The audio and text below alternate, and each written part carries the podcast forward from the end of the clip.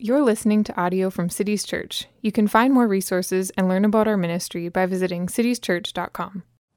All right, so this morning we are in Psalm 37, and I want us to start by praying. Uh, Psalm 119, 130 says that the unfolding of God's word gives light and it imparts understanding. And that's what we want God to do in times like this. So, wherever you are as you watch this, would you just pray with me? Would you pray, Father, open my eyes to see what you have for me in Psalm 37? We ask this in Jesus' name. Amen. All right, so Psalm 37 is what's called a wisdom psalm, which means that this psalm is, is full of, of practical conclusions about how to live faithfully before God in this world. And oftentimes, in, in wisdom psalms, the, the way the wisdom is shown to us is by describing the righteous in contrast to the wicked. And that's the first thing that we just need to get clear here in this psalm because so much here, so much in Psalm 37 is said about the righteous and the wicked. We need to know who the righteous and wicked are. Okay, so who are the righteous? Who are the wicked? All right, here goes. Not everybody is righteous. Not everybody is wicked. But everybody is one or the other. Now, you right now who are watching this, you are either righteous or wicked. And that most likely makes you feel uncomfortable. And ironically, what's, what's uncomfortable about this binary simplification of humanity is that both the righteous and the wicked can have a hard time believing that's who they are.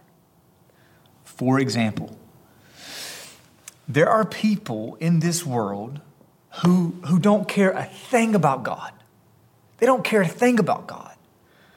But they're law abiding citizens, they, they eat at Chick fil A, and therefore they would never imagine themselves to be wicked. Okay, this is the good guy conspiracy. I'm a good guy, you're a good guy. Aren't we all just good guys? You know, now, wicked is a word for Hitler, not for me. Okay, this is this is the idea here. People don't think they're wicked. There are the world is full of wicked people who would never imagine themselves to be wicked. But then also, if you if you are righteous and you hear me tell you that you are righteous, something inside of you might cringe a little bit.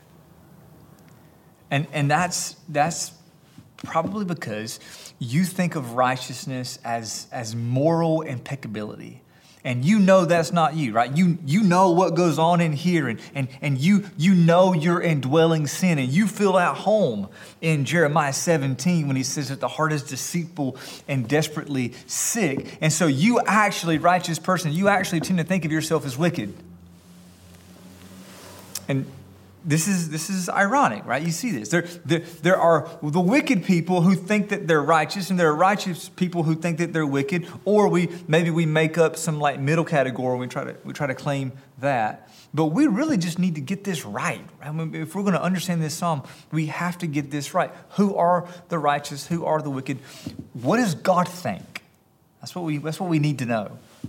What does God say about the righteous and the wicked? And so go ahead and in your Bible, skip down to verse 40. This is the last verse in this psalm. And I, I want us to see this, though, before we look at anything else. Verse 40 says that God helps the righteous and delivers them. But why? Okay, this, is, this is the very last line in the psalm. Why? Verse 40, their last line, because they take refuge in Him because taking refuge in Yahweh is what it means to be righteous. That's, that's, that's the answer. In the book of Psalms, the righteous are those who take refuge in the Lord. And we have seen this. This takes us back to the beginning. It takes us back to Psalm 1 and Psalm 2, where we see that the blessed one, God's blessing, is on the righteous man and the refuge taker because they are the same. The righteous are those who take refuge in God, and the wicked are those who don't.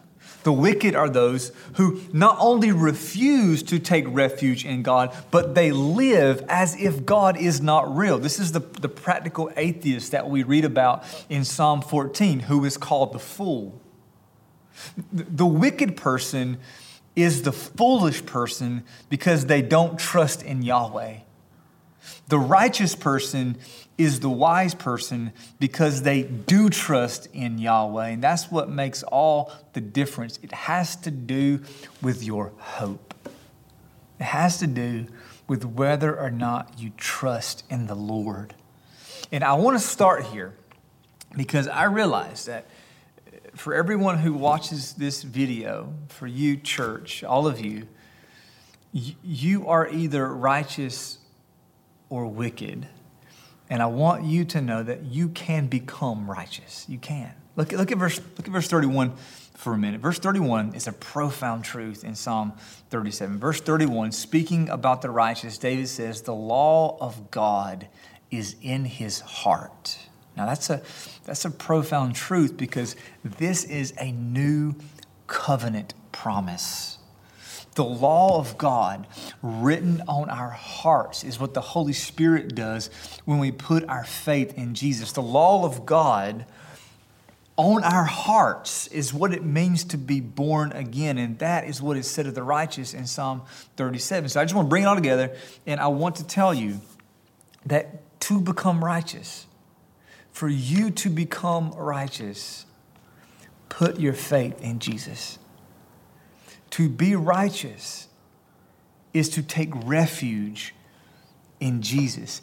And you can do that right now. Like in this moment, right now, as you're watching this, you can turn from your sin and you can hope in the death and resurrection of Jesus Christ. Jesus took the punishment you deserve for your sin so that you would have life.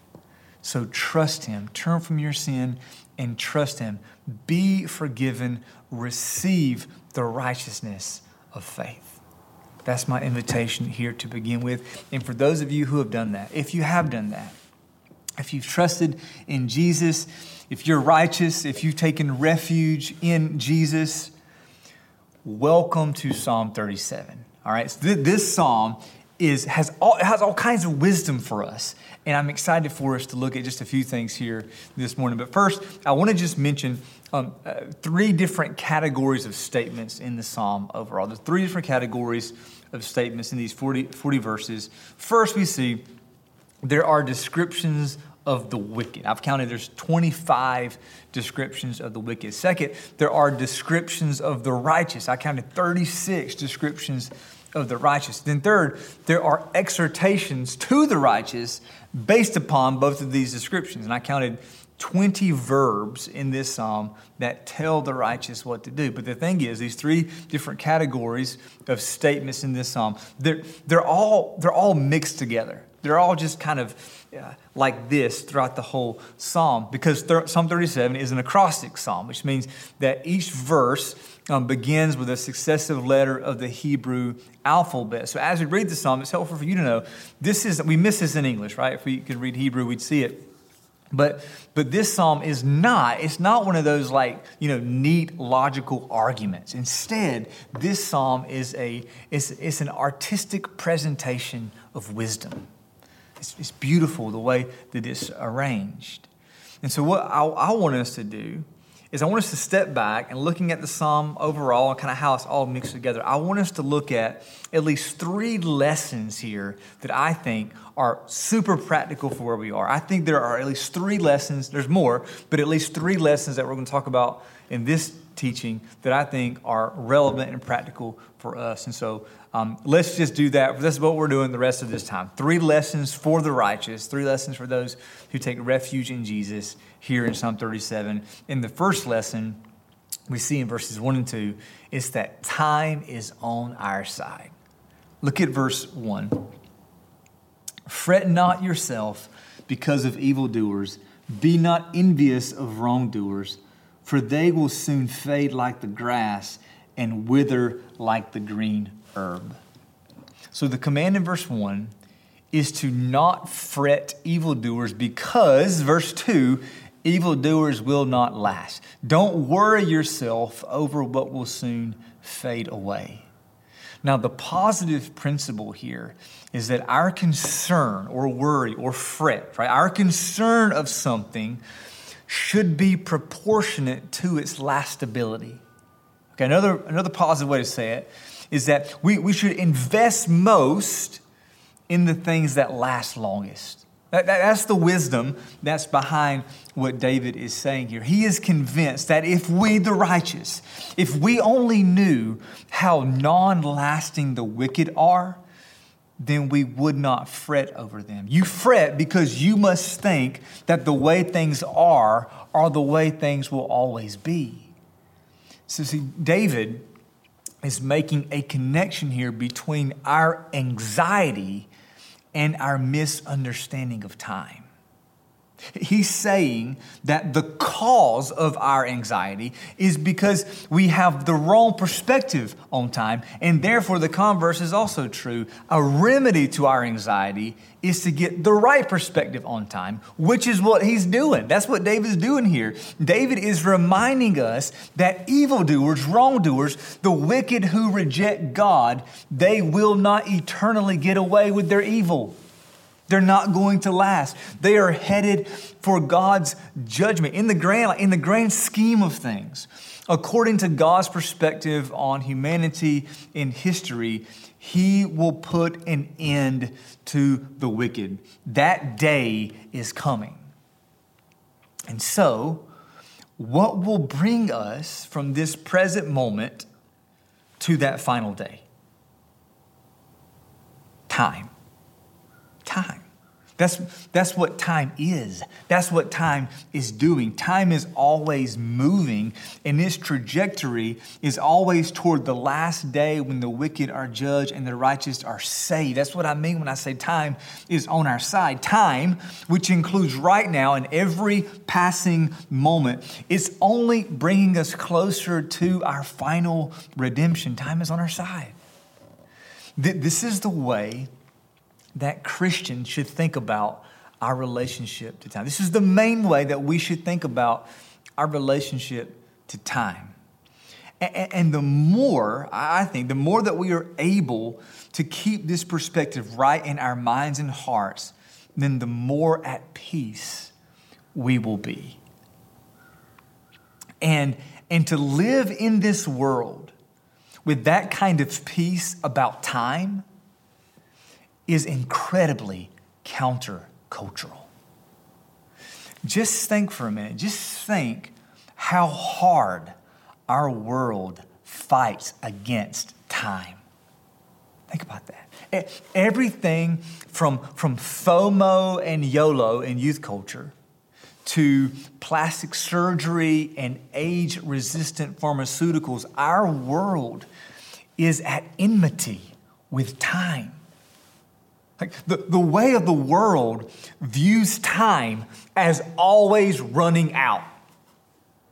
But Christians, the way we view time is as always moving forward, always advancing ahead to the day when Jesus will make all things new. So take a deep breath, okay, Christian? Take a deep breath. Slow down for a minute, maybe. Listen, time is on our side. All right. Now, lesson two. Lesson two, we see in verse 11, it's stand for what you stand on.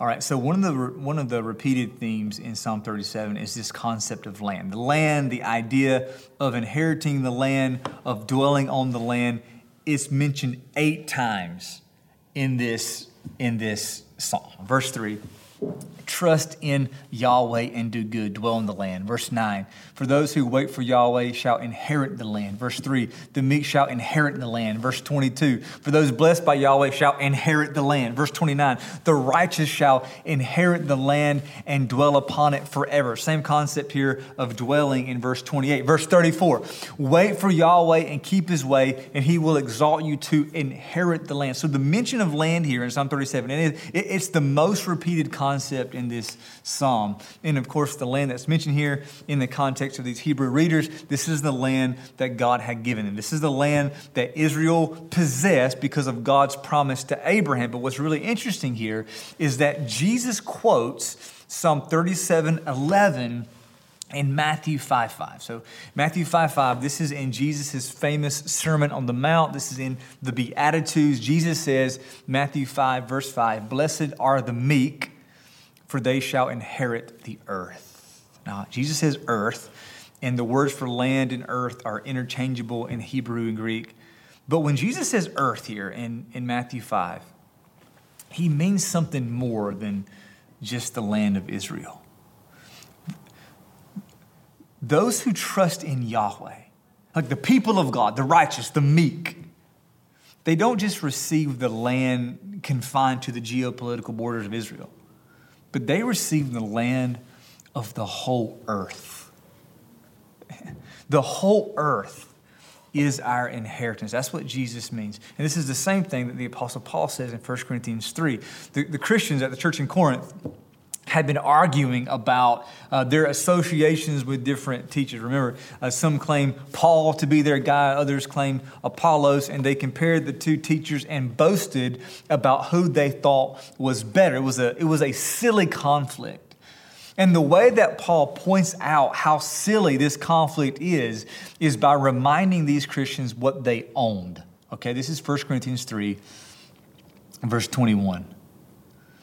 Let no one boast in man, for all things are yours, whether Paul or Apollos or Cephas or the world or life or death or the present or the future, all are yours. He's saying, don't boast about having Paul over Apollos because you have them both.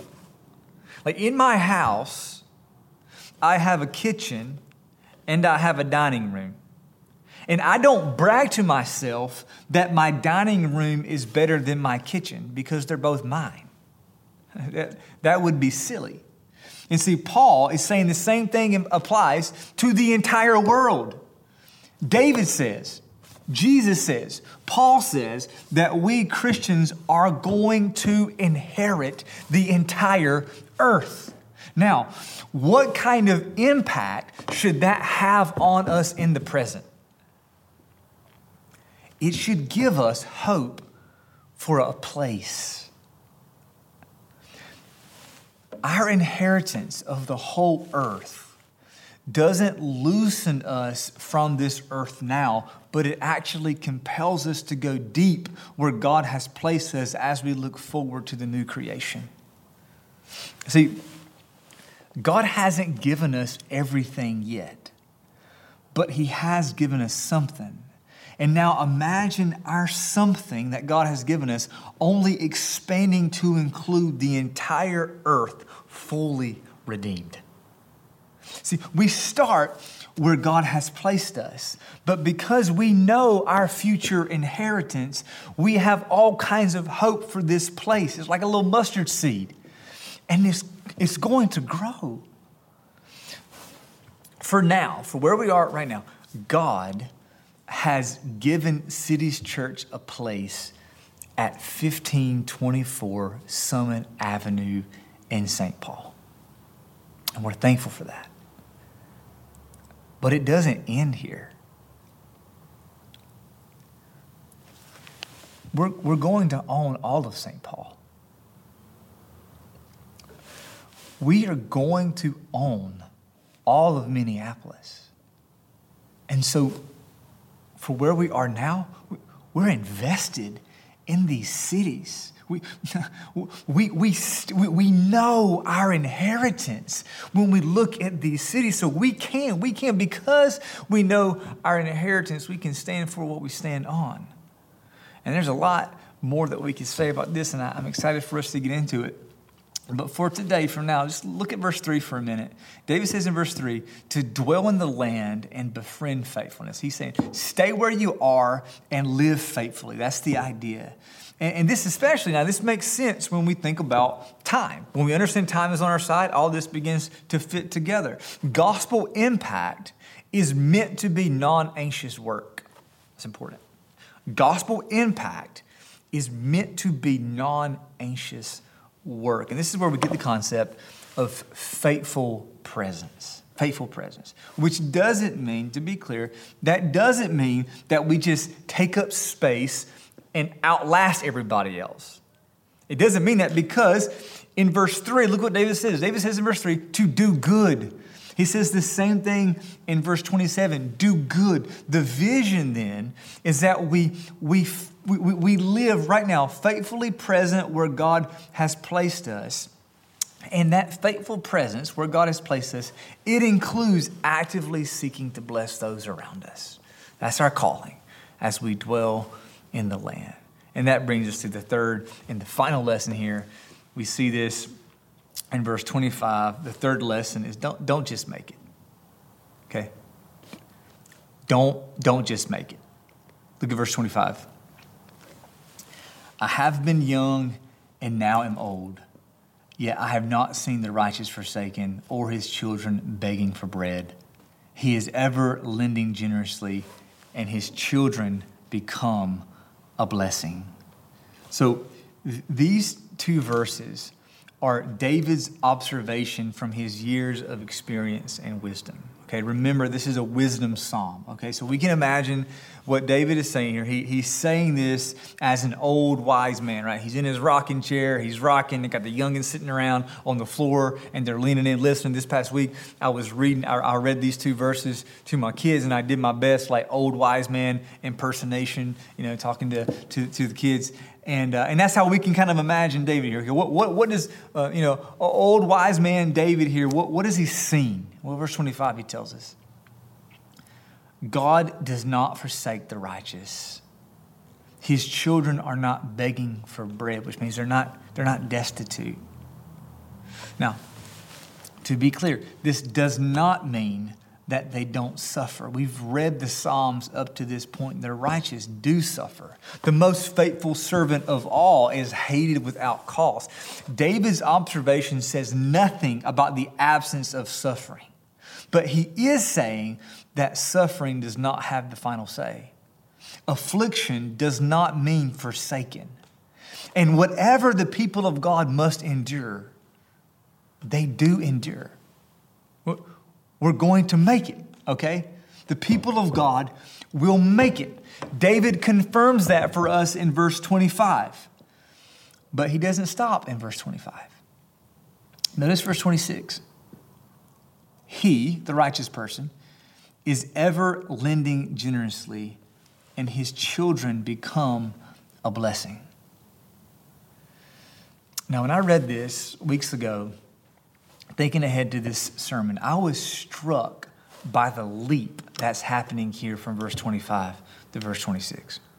David is still telling us, he's giving us his observation, but he says something categorically different in verse 26. In verse 25, the righteous are not forsaken. In verse 26, the righteous are overflowing with generosity. In, verse 25, the children of the righteous are not begging for bread. In verse 26, the children become a blessing. And in my Bible, as I was, as I was reading this, I made a little note beside verse 25 and I wrote, We're going to make it. We're going to make it. And then I wrote a little note beside verse 26 We've made it. We're going to make it. We've made it. That's the difference between verses 25 and 26. And I wonder, what, what do you think God wants for you and your family? This is a question for us. What do you think God wants for you and your family? Do you think that God just wants to squeeze you by with verse 25? Or does he want to give you verse 26? so much of the Christian life is hanging on. It's hanging on, man. It's just, you endure, you persevere. That's so much of the Christian life. God, hold me fast. Please hold me fast. That's the Christian life. At the same time, the joy is real. There are real blessings to be felt. Listen, life in Christ is meant to be good. It's meant to be good. And as I think about my own life, as I think about my own family, as I think about what it means for us to be a witness to the realness of Jesus, I don't think I can improve upon what's said here in verse 26. The vision of verse 26 I want to be generous. I want to be generous. I want my children to become a blessing. Like I, I, I, want, I want to be a giver from the heart.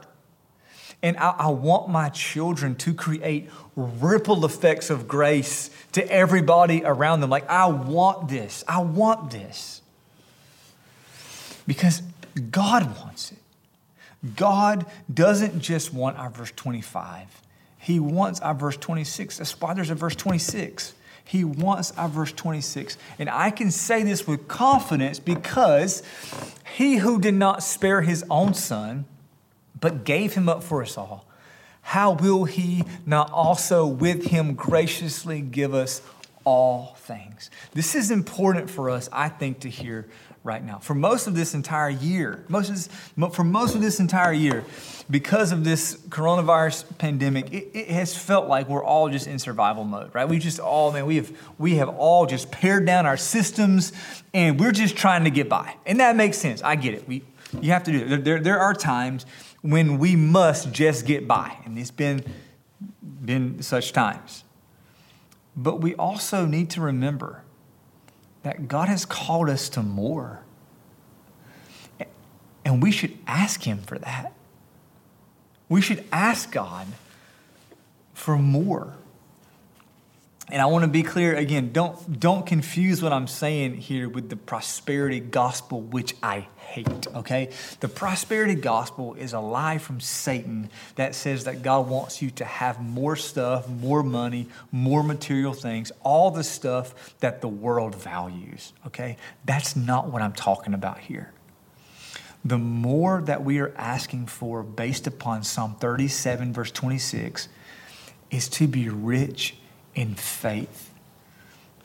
It's to have more of anything I can give more of is to be so overcome with the glory of Jesus that you pour your life out for the sake of his name and you'll go anywhere and do anything he wants you to. It's to slow down enough and to know that all of this is so much bigger than you, but it includes your children. And so you love your children with their little hearts and their precious futures, and you do all you can under God's sovereignty to point them to Jesus so that they will be overcome by him, just like you've been overcome by him. You ask God to bless you to become a blessing, and you want that in your soul.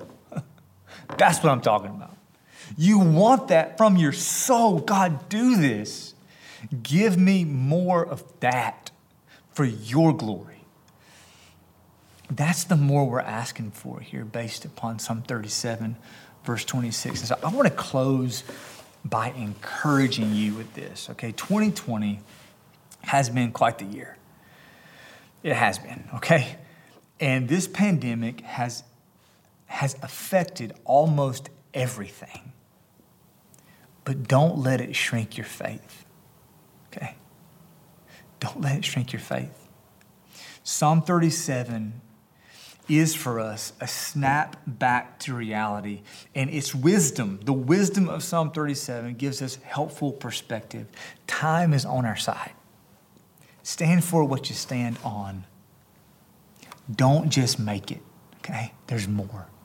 So, Father, help us, lead us. In Jesus' name, amen.